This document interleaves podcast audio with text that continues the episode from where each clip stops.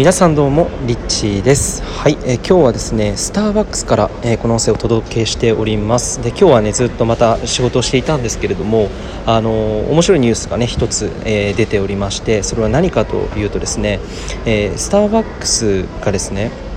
予約制の個室席これを導入した新しい店舗シンクラボっていうところとね、えー、協業した、え店舗をですね銀座にオープンしました、えー、スターバックスコーヒーサークルス銀座っていう名前ですね。でこれすごく面白いニュースだなっていうふに思うんですね。っていうのはなぜかというとやっぱりこのスターバックスがやっていることっていうのはすごくやっぱ最先端だなっていうふに思うんですね。でここ最近やっぱりこうコワーキングスペースとかってどんどん増えてきているじゃないですか。どもう年々ねその数が増えてきていて。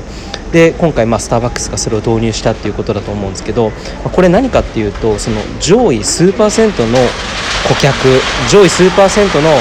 まあ、すごくこう愛愛してくれているスターバックスのことが大好きなお客さんに向けた、まあ、サービスの提案の一つということですね。でこれをやると何が起こるかっていうと余計にまたあのファンがですねあのついてくれるよりすごくこう愛してくれるファンが、えー、つくわけなんですね。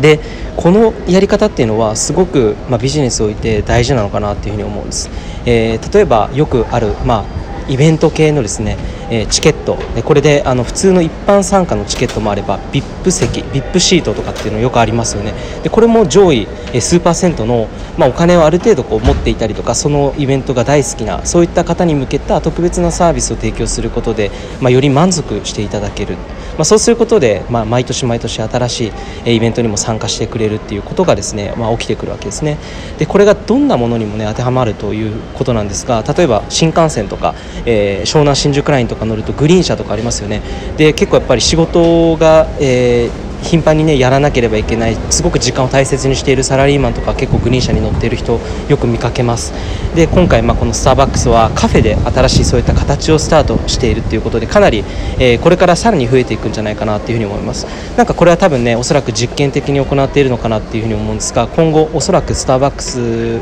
僕の予想ですけれどもスターバックスのコワーキング専門のねそういった場所がどんどんできていくというふに思います。ブランドの価値が上がってくれば上がってくるほど、まあ、どんなこともですね可能になってくるわけです。どんな、えー、サービスも展開しやすくなってくるんですね。そのためにも展開していくためにはやっぱりまあのまずは満足をさせていかなければいけない、えー、というところで、えー、スターバックスというのは他のね、えカフェチェーン店カフェと比べても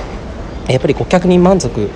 できるサービスっていうのを心がけている、まあ、サードプレイスっていうね、えー、そういったコンセプトがあるというぐらいなので、えー、満足させていきながら新しいやり方新しいスタイルっていうものを、まあ、提案していくというふうに思います、えー、すごくね楽しみだなって思います。でねこの形って結構今本当に流行っていて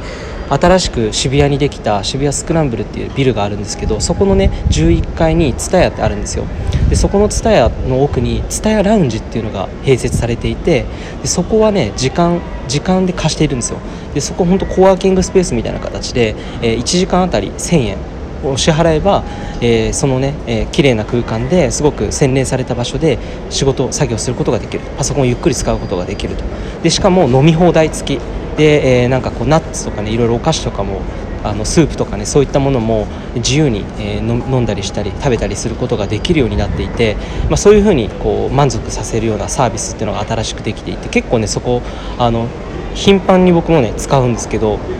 あのそこはね毎回行くたびに結構ね、えー、混んでいて休みの日なんかはね日中結構若い人が多かったりします。そう。でまあそこもね面白いサービスの一つとしてはそういった一般向けの、えー、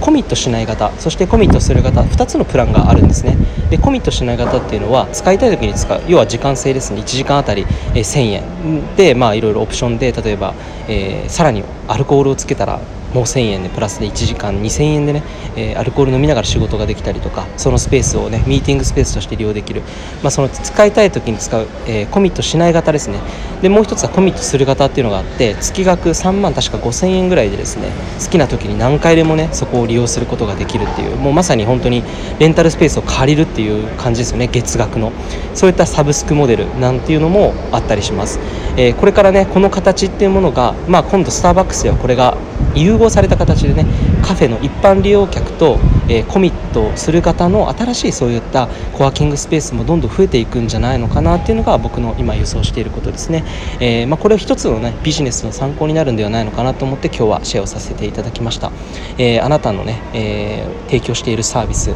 え何かこう数パーセント上位数パーセントのお客さんっていうのはとってもとっても大切です。